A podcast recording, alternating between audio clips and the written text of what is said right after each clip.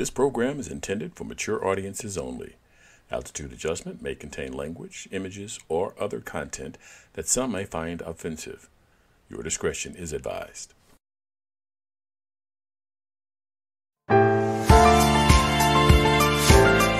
Welcome to Altitude, Altitude. Adjustment. Good afternoon. I'm Leon Davis, and I'm joined by Leonard Davis and Warren Harper. Good afternoon. Hello. And uh, you're listening to Altitude Adjustment, the twice a week podcast about people, politics, and professions. And today we are talking about the conflict in Ukraine, and we're loaded for bear. It is Saturday, the January the 29th, 2 p.m. Thank you for joining us. All righty. So Leonard's been raring to go. We've we've had to shut off his microphone a couple of times because he's just so busy talking about Ukraine. So so hip us to what's going on in the Ukraine. Well, basically, what's happening is Boris Yeltsin. Oh no, Putin. Putin is threatening to go in and basically uh, take it over this week he sent out a couple of things. One thing was that NATO would not accept Ukraine ever. And the United States and the rest of the NATO uh, alliance alliance said no, that's not happening. And it was something else he wanted. And they basically told him that's not happening either. And so he definitely asked for conditions that I think he knew they wouldn't agree to to give him a justification for going in there with war. And for the people that don't know, Putin was an old KGB person. And the KGB was the Russia, the old Soviet Union's answer to the uh, uh, I guess the best way to describe them is they were the answer. They were Russia's version of CIA. And once he became in to be president, he trying to get he's trying to get the uh, old Soviet Union back. So, because he's he's already invaded Crimea, he's had a couple other countries get rid of their, change their governments to more pro-Russian uh, governments, and so he's trying to put everything back to to the way it was before, you know, the Soviet Union went kaput under Reagan. Reagan, you know, Reagan pushed them and had them go kaput. Okay, is that is that your take on uh, the the conflict in Crimea, uh, Warren? Well, yeah, on the surface, uh, he he nailed the big points, but I think there's a lot of um, underlying details that we just don't get off the news because when you look at the news, pretty much all you see is Russia, Russia, Russia, and all this footage of the tanks and all that. And to be honest with you, I don't even know how current that stuff is. I, I'm wondering if it's some old footage they're build they're pulling up, and you know, I, am just a little skeptical. But I, I mean, I think there's an issue over there for sure. So I don't know what's going to happen. Uh, we've already, uh, get, you know, we've been out of Afghanistan for what a couple months, and uh, a lot of people in this country just don't want to deal with um, another overseas conflict when our borders aren't threatened directly.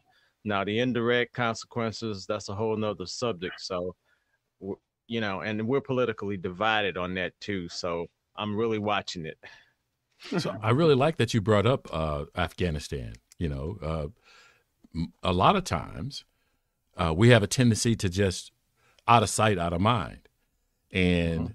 you know, if you don't uh, inc- if, if you by not including Afghanistan, it makes it seem that the um, the Ukraine incident is isolated. That you know the world is a good place, and we now we just have one hotspot. Um, but the reality is that we did just get out of Afghanistan. And so now we're yep. talking about getting into something else again that's not American soil. Yes. Mm-hmm.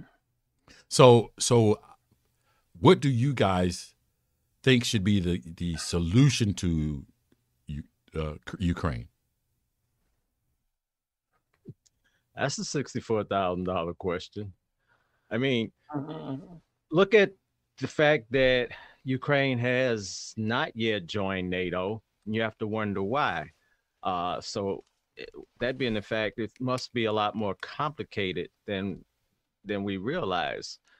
If they join NATO, uh, they get full protection. Uh, everything's covered, right? Apparently not, because they're not in NATO.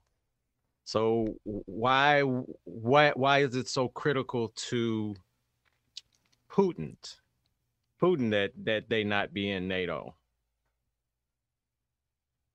I think Putin is just looking for an excuse to invade. See what they did? So we got to invade that. Uh and the United States basically we're going to fight for these other nations' sovereign right to determine what they're going to do and not determine what Russia wants them to do. And, you know, you got to look at how our recent guy, you know, how he turned himself over to Putin on everything. Because he wants to be that type of leader. so when you say recent guy, I'm I'm gonna um, We're talking take about a, Trump. Okay. I didn't I didn't want people people to associate uh, the wrong recent guy. right. Okay. We're talking about Trump. So so because we had these conversations before. Uh, so one of the things that I, w- I, I think I asked Warren that I'm going to ask you, Leonard, is what is the solution to the Ukraine conflict? What do you see as a solution? I really don't see one as long as Putin is not willing to step down. So if your solution is to get rid of Putin. I don't see one. Well, not get rid of. I mean, but your solution is is that until Putin leaves. Mm-hmm. Go ahead. I'm sorry. Go ahead. Yeah, it's just for him to take to be taken out the mix. As long as he's involved, we won't have a solution there. So Warren, um, you and I, all of us, uh, have had you know conversations before, and what I know of some of your foreign policy is that you think the United States is overextended. Yes, I do. So so how does that being overextended to you uh, come into play in this Ukraine situation?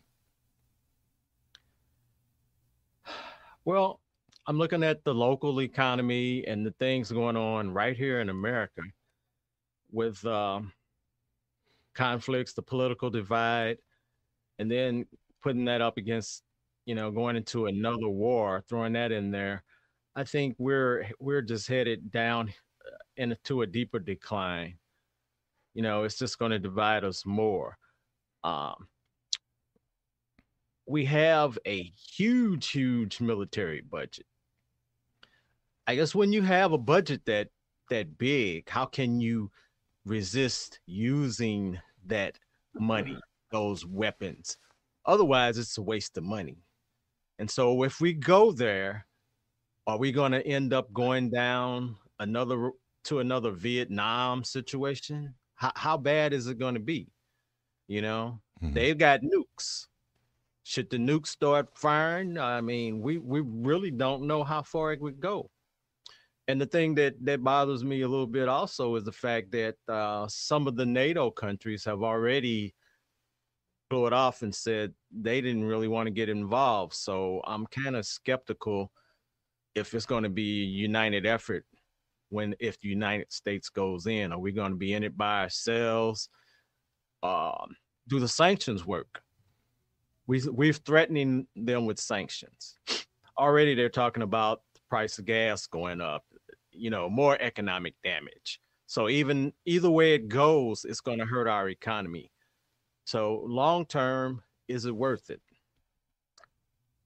So Leonard, do, what you know, what is your take on uh, how America is responding to crises uh, around the world? Are we are we taking on more than we should?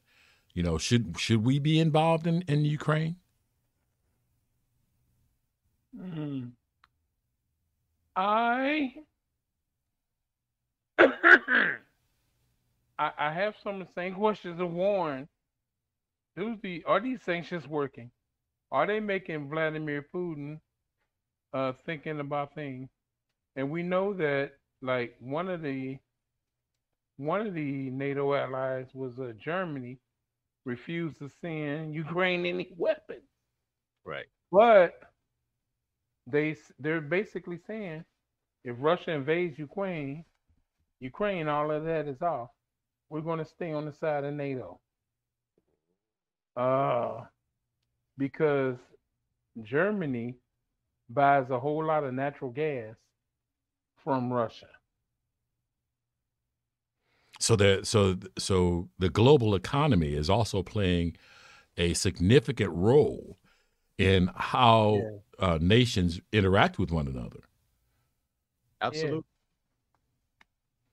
So, Absolutely. So so one of the one of the things that okay. One of the things that that I had a question about uh, was Moscow. Oh, and I meant to look that up. What is what is what is the different the the distance uh, from the border uh, from from Moscow to the border of Ukraine? When you guys I looked at know. when you guys looked that up for me real quick. Let me let me pull out my. Oh, you got to look it up. Mm-hmm. Well, Warren's on his computer. Oh, okay.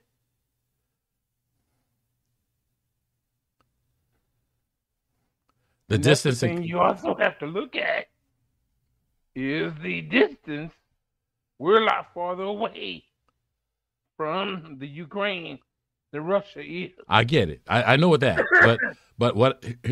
So uh, there's another point I want to make, which is why I want to know that distance. Right. Okay, I have a quick answer. Okay.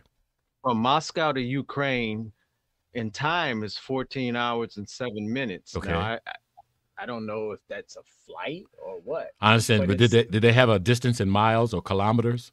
Kilometers, one thousand one hundred sixty-seven kilometers. A thousand kilometers.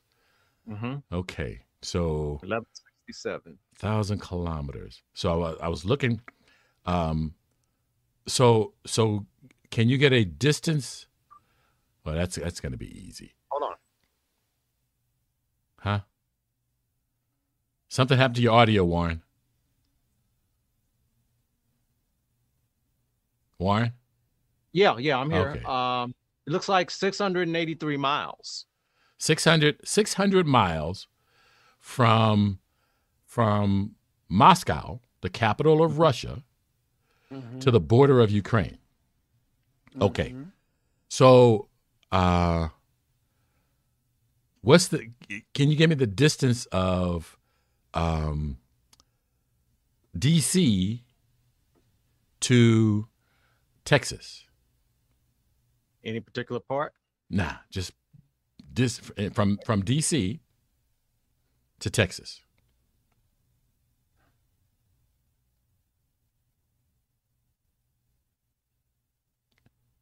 From Washington to Texas is 1,549.7 miles. 1,549 miles. Okay.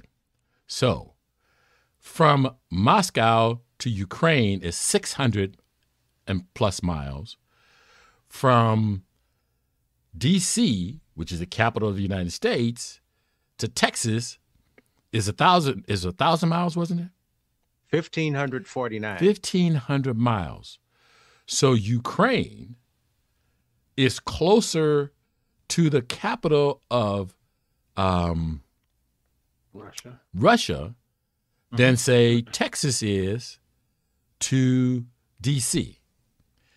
If Roughly a third of the diff- distance. if Texas secedes and decide they don't want to be a democratic state anymore, Mm-hmm.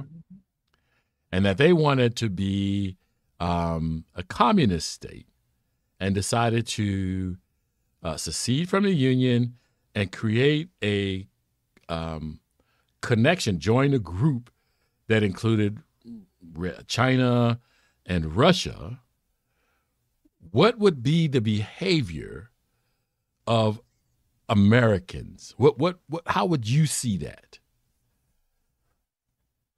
Well, when you say Americans, you just talking about the average American citizen? Uh, let's let's just go with you you individually. How would you how would you approach the idea that Texas now becomes um, a communist country because they Oh. secede? They they're no longer a state.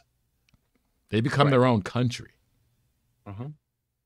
and they determine that they want to be communist and that they want a dictator. Okay.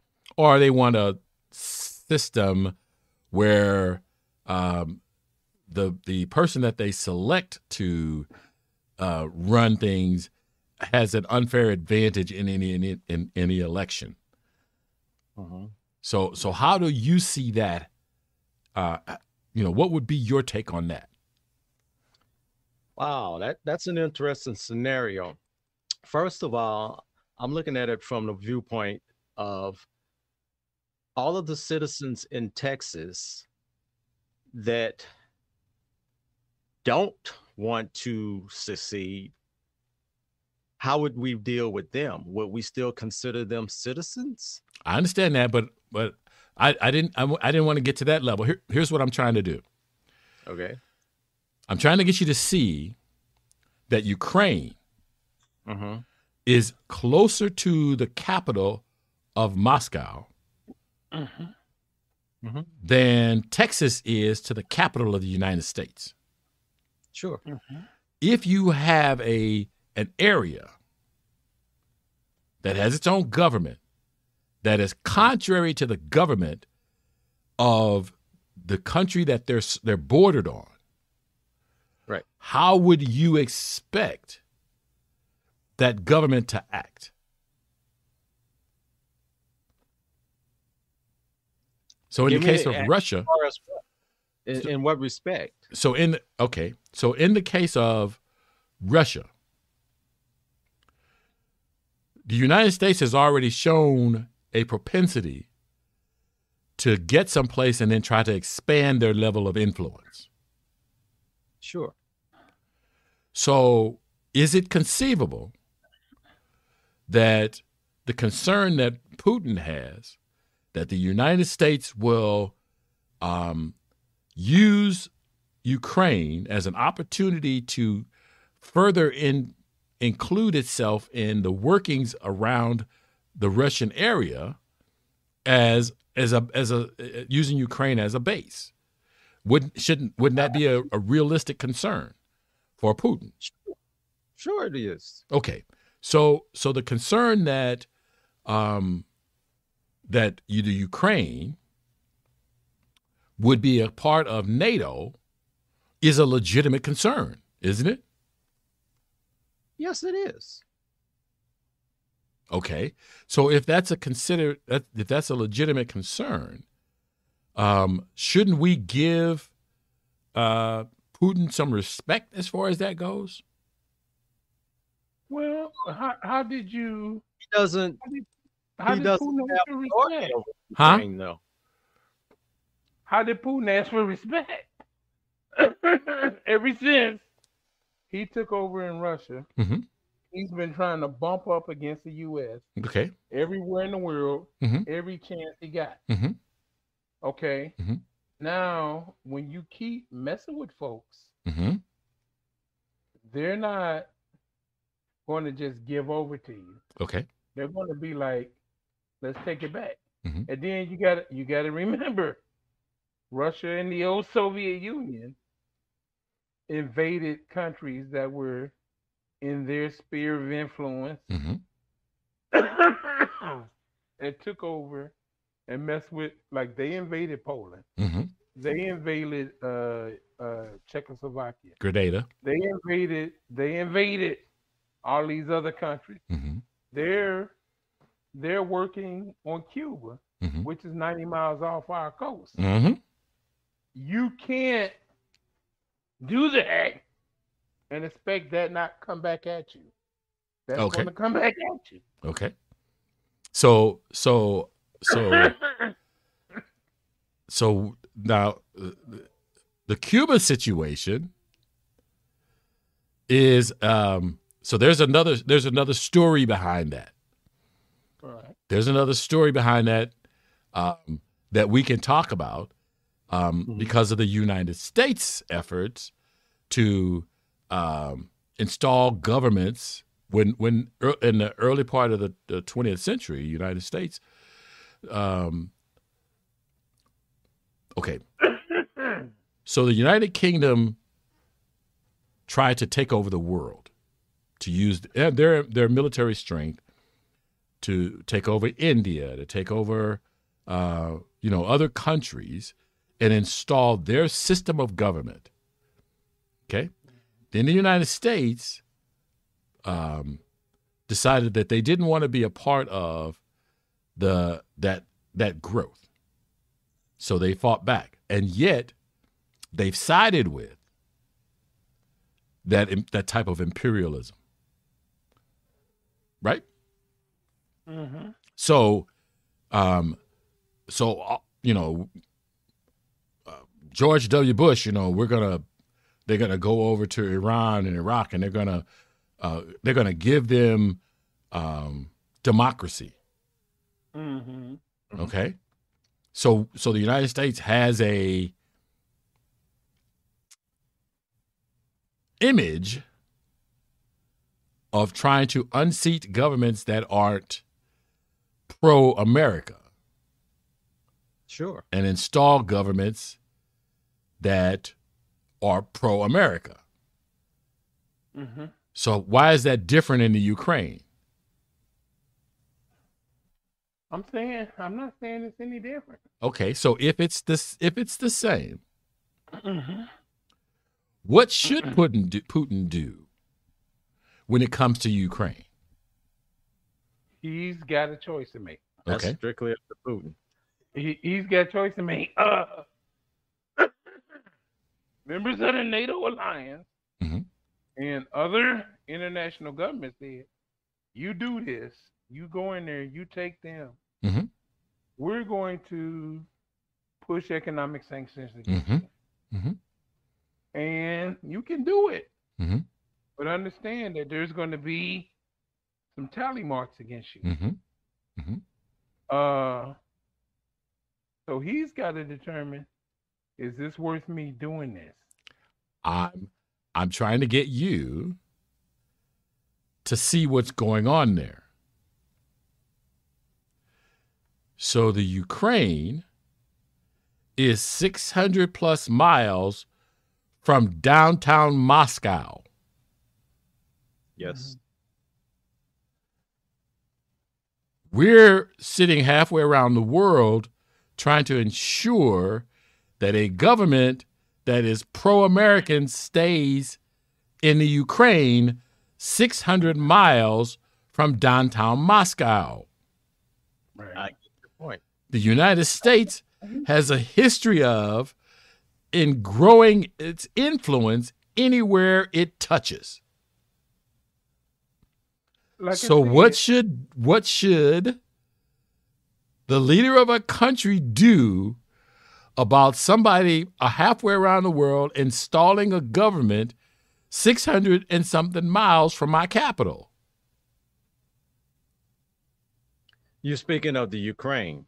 I, ukraine uh, iran uh, tehran you name it what should what should what realistically would you expect a leader to do with that situation? That's a good question. And that's probably part of the reason why they have hesitated to join NATO because they don't want to be in that heat, being between stuck between the middle of Russia and the United States. Because if they give in to the United States, then they're going to pretty much be the puppets of the United States and in more opposition with Russia than they want to be. So they're kind of caught in the middle. They they got to either stay neutral or pick a side. And it seems like they really want to stay neutral at this point because they have not joined NATO. Well, they haven't been accepted into NATO yet. Well, they haven't been accepted. But And they- they've been threatened multiple times by Putin saying, if you do that, then you're going to see my troops on your boat in, inside your country. But is that unreasonable? Is that unreasonable that that's what's Putin saying? I don't. I don't think it's unreasonable. Okay, so it's not unreasonable. But- Go ahead. But Mhm. at the same time, when you're over here doing things in in uh Fidel Castro uh Cuba and you're 90 miles off our off our off the off the thing of our country Mhm, mhm. you got to accept that you being Billy Badass is coming at you. Mhm. Ever since Putin been in Russia, Mhm. he's tried to bump up against the United States, push up chess, push up things. And you know, eventually this is going to play out somewhere. Mhm. It's going to play out somewhere. Mhm. Mhm. And this could be where it plays out because uh the Ukraine was part of a government that Russia ran Mhm. of a country before, and they didn't like it. They don't want to be there. Mhm. But Putin is going to force. It looks to me like Putin is going to force that, no matter what. Okay, you force it. You can go in here and you force it. But is the result of that forced play going to be what you wanted? So so so here's a here's a just an I just a, a thought exercise. What if we stay out of uh, Ukraine politics and Russia stays out of Cuba's politics? You can see what happened. That's a negotiating point. Okay. That's something that could be put up for negotiation to stop this uh possible fight. Mm-hmm. hmm But but you you haven't heard that mentioned anywhere in the news. no, no. Not one and word. I think that that's a good comparison because Cuba is in a similar situation. They don't want to be a Russian satellite, and they definitely don't want the United States taking over. well, uh, recently the the uh, Cuba and the United States have uh, started um, what is it diplomatic um, yeah, Relation. relations. They've just recently Mhm. opened that up. That's become a, an area. Well, So- who was who was against it all along though? Wasn't it the U.S.? Yeah, that that was that was uh that was the U.S. that was you know blocking all of that and you know uh, but but there again there's a whole series of events and you know other influences that caused that behavior. Sure, sure. So I I I- I guess Have their way, so they played hardball with them. yeah. So for me, what I had, the question I had was, pardon me, um, so we're trying to protect the sovereignty of the Ukraine, Mm-hmm. and then we want to vilify Russia for pushing back against that um, our behavior. When when his behavior is reasonable. Now, I'm not saying all of his behavior is reasonable. I'm not saying everything that he's done is good. I'm saying pushing back against the United States, getting involved in Ukraine is reasonable. Now, the Ukraine becoming part of NATO would mean that the Ukraine that um, that uh, that all of the NATO countries can be mobilized Mm-hmm. to protect Ukraine if they become a NATO member. Right. Because that's what uh, Article Five of of NATO is. Is basically if you mess with one, Mm-hmm. you mess with the whole group. Mm-hmm. Because like something I didn't know till I heard it, you know, heard it on news yesterday. After 911, there were some other countries who had airliners flying protection detail over the United States. Mhm. And I, I I never heard of that. Right. So now Putin's sitting here going, if Ukraine is accepted into NATO, I could wind up having NATO forces 680 miles from my capital. Mhm. Okay. Why would I do that? Why would I allow that to happen? Question is, how far is he willing to go to stop it? I, I, I that's Yeah. I understand that's a question for you. I'm saying I'm saying his his his reticence to it, his willing to step up and stand up and say this is not going to happen, is Mhm. reasonable. Okay. I understand, you know, you're saying, well, and so and so I say yes, one of the questions is what is he willing to do?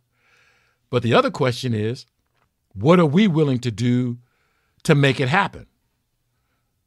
Because our because our pushing for Ukraine to be able to be a part of NATO is what's Mhm. actually helping to inflame the situation. Is it? I mean, What do you mean, is it? Yeah. Okay, hold on. But see, what what you haven't by making that statement, what you haven't taken into account is all the things that Putin has done and what he's done. See, he don't wanna. He wants to go back to an old time where Russia was the Soviet Union. Okay. The world has gotten past that. The world has gotten away 600 from that. Miles from his capital. Do you think 90 miles, uh, Cuba is 90 miles off the shore? And what were we willing to do to protect that situation? What were we willing to do? They was ready to spin up nukes. hmm That was the whole point of the Cuban Missile Crisis. Hmm So why would he not be willing to stand guard for 90, uh, 680 miles from his capital? Why would he not? I'm not saying I'm not saying he's wrong in doing that. If that's what is involved, Mhm. you know, that's what he, he he's got to do. Mhm. But as part of Ukraine, there are some pro-Russian separatists there Okay. that Putin had given arms to and stuff, and they pulled Bay of all Pigs. kinds of. Huh? Bay of Pigs. No, I'm talking about. in- I know what you're in- saying. You you you're not saying what I'm saying. The United States, um, in instances where they wanted to overthrow governments, helped separatists Mm-hmm. Mhm. Do things. Right. So this is not It's the a new playbook. Huh? no, it's not. It- it's the same game on both sides. Okay. The way I see The. CIA was involved in trying to overthrow the Cuban government. It's not like they really wanted uh, the U.S. in there taking over. They had to play. They had to play between um, between both the U.S. and the Russia just to keep their own sovereignty. They both were trying to take over, Mhm, mhm, and they were able. Castro was able to fight both of them off. Mm-hmm. Mm-hmm. But that's what it took, right? You know, now we got Syria. There was uh, Gaddafi. You know, there are all these smaller countries Mm-hmm. where there's an influence battle by the big boys. Yeah. Mhm. Okay. Yep. So so there are things that are going on that are putting pressures where a country has to act in a more aggressive manner to let another country know we can't have you have that level of influence which is part of the thing that he's that Putin's going on about you need to pull troops back in Europe mm-hmm. Oh, because you're having more remind- influence. Huh? That just reminded me what the other big issue was. Mhm. It was all the NATO troops in Eastern Europe. Mm-hmm. Mm-hmm. hmm Right. So so so it's a chess game. But you know, Putin's behavior can be tied to America's behavior. And America's behavior is tied to China's behavior and Russia's behavior. This is a this is a big match. And what I think tends to happen in our news is we look at the king and the queen and we don't watch all of the pawns, rooks, and other uh, pieces on the board that impact the game. And I don't want, I call it a game simply because I'm making the chess analogy. This is not a game. This is real life. This is, you know, um, you know, people can die. But Yeah. so basically what I'm saying is is that there are a lot of other moves and uh, influences Mhm. that go into all of these decisions. Mm-hmm.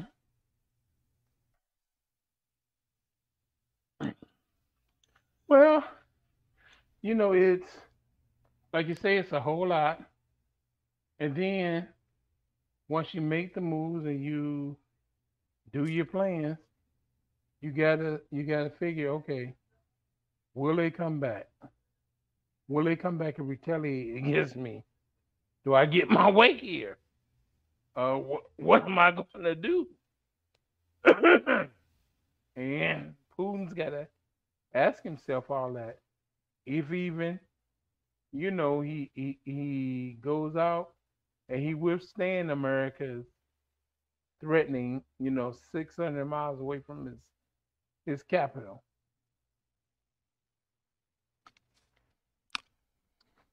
Well, I think he he will with be able to withstand because I don't think that United States really wants to go to a full fledged war, and we know NATO the NATO countries really don't want a war. So, how much is the U.S. willing to do to um, stop Putin from uh, allegedly crossing the borders? because we don't know if he will or not. It appears that he might, but so then the question becomes, what do we do? Do we go over there and full force and fight him, risk a, a world war, or what? So one of you guys um, brought up something I thought was really good, um, and it was something about this the war budget. We have this magnificent military, and when you spend a whole lot of money on a military, it becomes a shiny object, and you want to get your money's worth out of it. Mm-hmm. You don't you don't spend that kind of money on a military and then park it in a parking lot. Exactly. You got to do something with it. Yeah. You know what I'm Not saying? Huh? Not necessarily. Okay. Explain to me why. Well, One of the biggest things is when you got a big military like that, you're you're using it to use it as a deterrent. Mm-hmm. You're not always getting it to use the arms. Sometimes it's a, it's a deterrent Mhm. to keep other people from invading you. Mm-hmm. Yeah, but if you look at history, I've listened to a lot of uh, history stories. All the empires down through centuries have failed due to overaggression and military expansion, trying to go out, reach out too far, and not taking care of home. And they eventually were conquered, defeated, or dissolved, lost power. And the United States is pretty much in a downward spiral right now because if you look at the economy, we have a, such a huge wealth disparity. We are the wealthiest country in this world, but we have way more people living in poverty than that should be. We're steadily expanding our military, though, and the political division is another issue. The, the country is literally falling apart Yet we have this huge military budget that's not going to save the interior of the country. It's really not. I think that's interesting. I think that's interesting that you pointed that out. Uh, I think a lot of people don't see that. They don't understand that a country usually isn't defeated from the outside, it's defeated from the inside. Right. How many of us really know the real numbers in the budget, in the military budget? If you heard, if you were to really see those figures, you'd be going, "What the? All that? These big corporations. We have so many huge mega corporations in the defense industry Mhm. that benefit just a handful of people. Mhm. Well, it, you, you think about the defense industry. It's to your best interest to make the defense people have big budget, because you're going to say, "Well, my my assets overseas, my assets are two or three different sections of the country. Hey, I need protection." So you go, you know, you go to uh, a Navy uh, battle deployment group, and you take them down with you. Uh, you know, to get that, to get that top space. Okay. Did you follow did you uh really follow Martin Luther King during his um years as he protested and marched? About about a year to the day before he died, he did that speech when he was he was on fire against that war in Vietnam. He was talking about how they send us over there to die and the napalm and the bombs and then how we came back the soldiers came back home and were treated. And it, it- was just inhumane. Mm-hmm. year later he was dead but that's another story. I think he saw the light. I think we need to see the light. Uh, if you look at uh, the brothers and sisters that go there and get shot up and die and come back main and can't even get decent housing can't get the government to take care of their medical issues it's, it's insane yet all of that money is going over there for those munitions and those bombs and those planes just so we can be the big bad boss of the world. I mean, the empire. Mm-hmm. It's not really a moral story. But when you want to rule the world, I guess it's not about morality. No, it's not.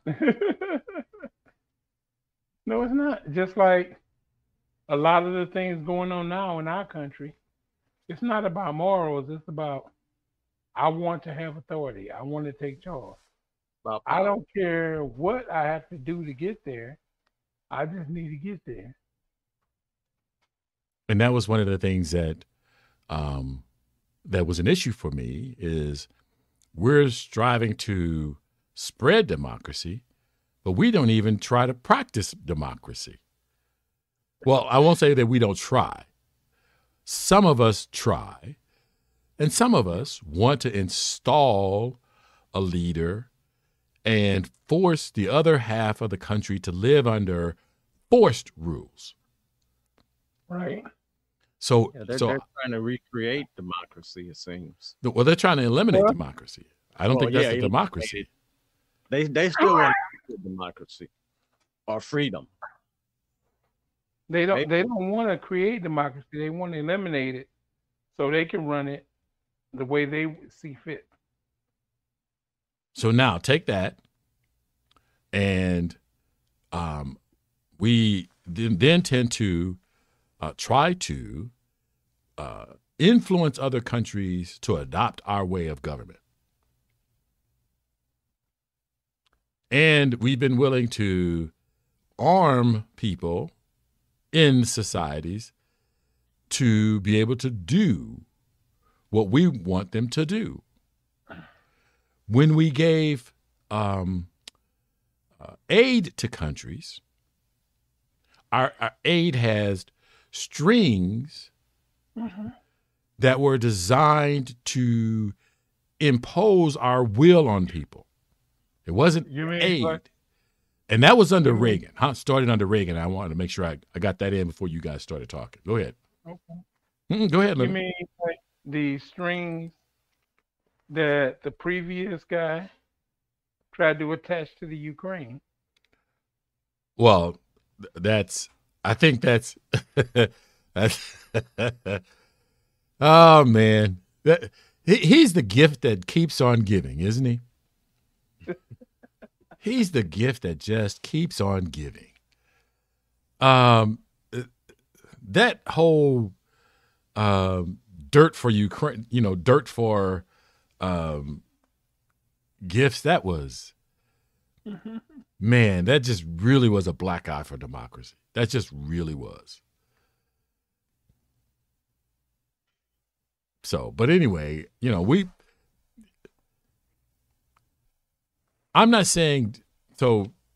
Democracy has its strengths, and it has its weaknesses, and and it is only as good as the people in in the democracy that try to enforce the democracy. So if if you don't have honorable people attempting to be honorable, then the system isn't honorable. And no matter how many laws and and and so Warren has on many occasion said, you know, whose whose job is it to go in there and and um, make people do the right thing? And, you know, for me, we all have to want to do the right thing. You said it. We, it, we all have to want to do that. We all have to want the system to be fair. But before we can do the right thing, you have to have some sort of agreement on what is the right thing. And that's what we don't have. And here's and here's what I think I think we do have an agreement on what is the right thing. What we have is people saying that's not the right thing when they know it is. Uh-huh. Because by saying that's not the right thing, then they can go do what they want to do rather than what they know is the right thing to do. Correct. That is that is how I see it. I they haven't sold me on the idea that what they want to do is the right thing. And just because No, they're saying that it's not that we're saying it's the right thing, but if they have the power to do what they want to do, then that's the problem. I, I I agree with you. I agree with you. You know, when when when a guy stands in front of a camera in front of all of society and the world and denies doing and, and does not do the right thing denies a person a, an opportunity to be on the Supreme Court, and then turns around in the next opportunity and does something completely different, and is uh, and that person is unapologetic. That person doesn't uh, care what other people think. That person doesn't care that it harms the whole republic.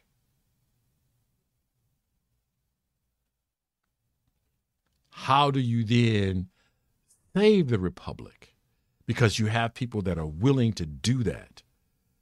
People willing to get into power and then wield that power uh, for personal benefit. Because I believe that society is going to be better if we do this. When democracy says everybody should get a chance to weigh in, and that the, the, the majority of the people get to get to get what they want. But we have rules like the filibuster that stymies the majority. Right. Mm-hmm. So we have we these have we have these little bitty things and then we have these big things that are defeating the the ability to reach nirvana or lack of a better term to reach the best that we can be as an as a democracy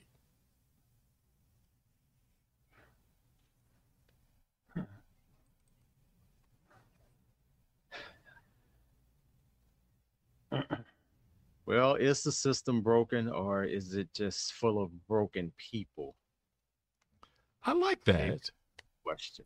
i think i like that Well, I think any way you look at it, the system's broken because the system is the people as well as the ideas as well as everything. So if the people in the system are broken, that's part of the system that's broken too. I can't argue with that. But you can argue both ways on that. You can say that the ideas are meant to be are meant to be uh, implemented by people of integrity, Mhm. and so therefore the system is fine. And then if you have people that are, don't have integrity, you can argue then the system is broken because part of the system is that it needs system it needs people of integrity to operate it fairly.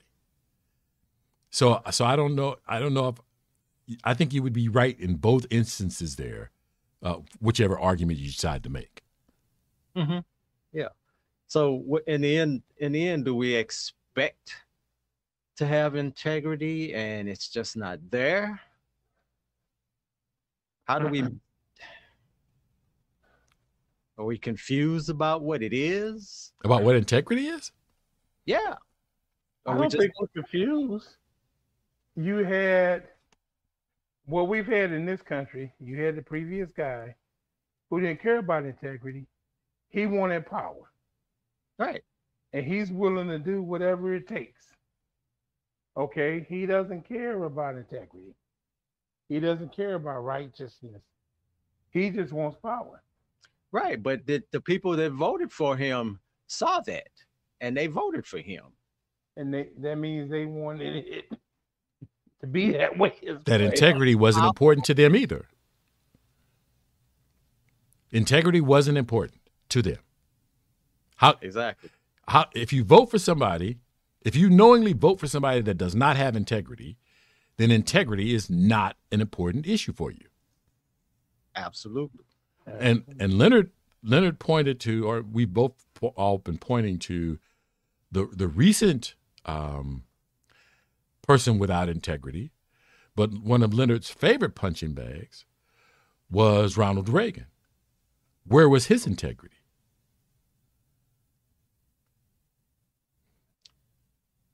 Because one of Leonard's favorite stories to tell is, is about the tax breaks.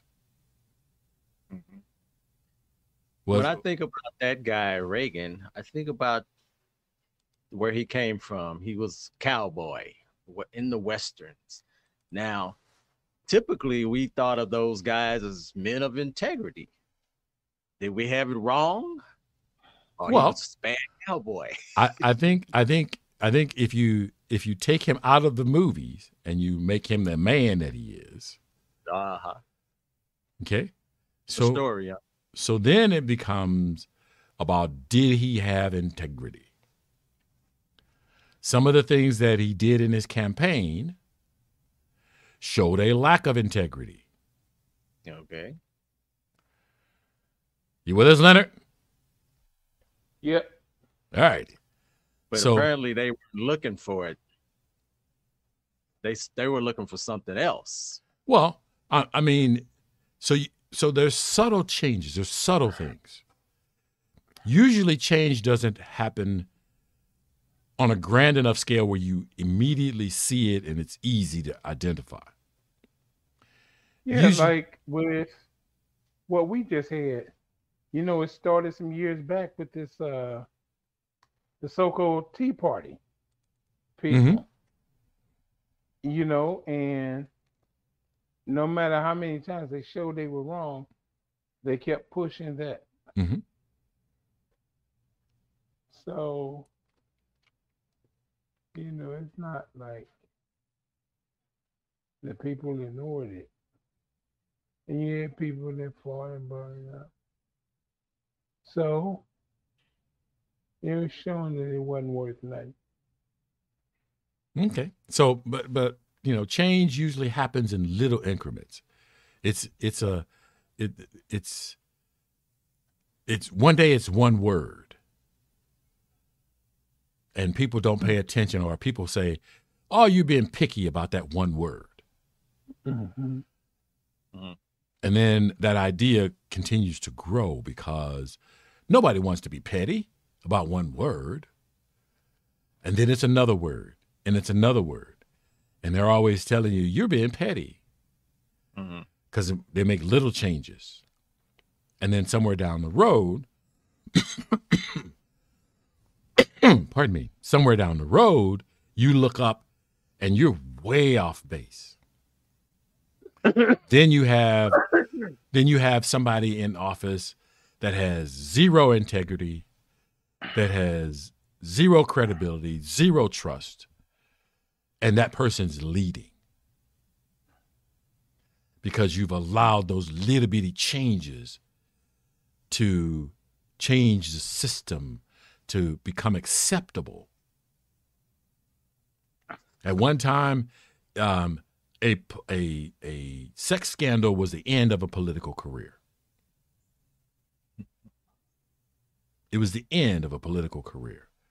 That all went away because it become because because there was a good guy or a guy that had appeal that had a sex scandal and then people went i mean it was just a sex scandal. Why do we get rid of such a great guy Mm-hmm.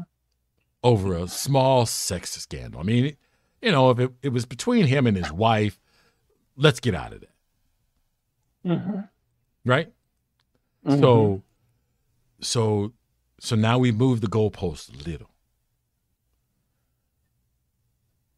Sometimes the goalposts need to be moved sometimes we we have to grow. We have to be better. So we have to examine why we're moving the goalposts and how far we're going to move them. But you know it's those little bitty insidious changes that can mm-hmm. make the system that can break the system a lot. Mm-hmm. Yeah. all right so we're done for today All right. so don't get up and get excited and start jumping up and down i'm going to ask for last comments from everybody but warren i'm kidding i'm kidding Oh kidding. yeah, oh, last comments. That's okay. I'm I'm kidding. I'm kidding. Warren's a good guy. All right. Any last comments, Leonard? Yeah, just you know, this Russia thing and Putin is just being played again. set different country, different individuals, different year. You'll be hearing some others played. So here we go. Any last comments, Warren? Yeah, I'm well. I'm just watching the news on a daily basis to see how far this thing. but I don't think um, the United States really wants to get into another uh, worldwide com- uh, conflict, an armed conflict. Question is, how do they stay out of it with um, with what they say Putin's doing? I, I question if they're exaggerating the, the situation, but what you see on the news, they make it look like a real big military threat. So how we respond is going to make the difference. So we'll by next week. So I'm going to say if you got them, you'll use them. If you've got the huge military and these huge military budgets, you're going to use them. I yeah. think you're going to use them. But on the other side, they can be a deterrent. They can if you if your intent is peace, then you will use your military for peace. If your intent is aggression, you will use your military for aggression. So I think it's more about intent than military budget. I want to thank everybody for joining us. We'll be back next week. To uh, that is what is that? They've moved my calendar on this Windows thing. Jeez. All right, so that'll be Friday, February the fourth, uh, two p.m. Saturday. Um, make sure you go out and uh, included any links that were important to the podcast. Uh, make sure you like and subscribe. We'd love to have you back, and you can always join us and make your comments. Have a good day, guys. All right. You too. Good day. Take care. That concludes this episode of Altitude Adjustment, and thank you for listening. This podcast is streamed live on YouTube and Twitch.tv and is designed for listener interaction.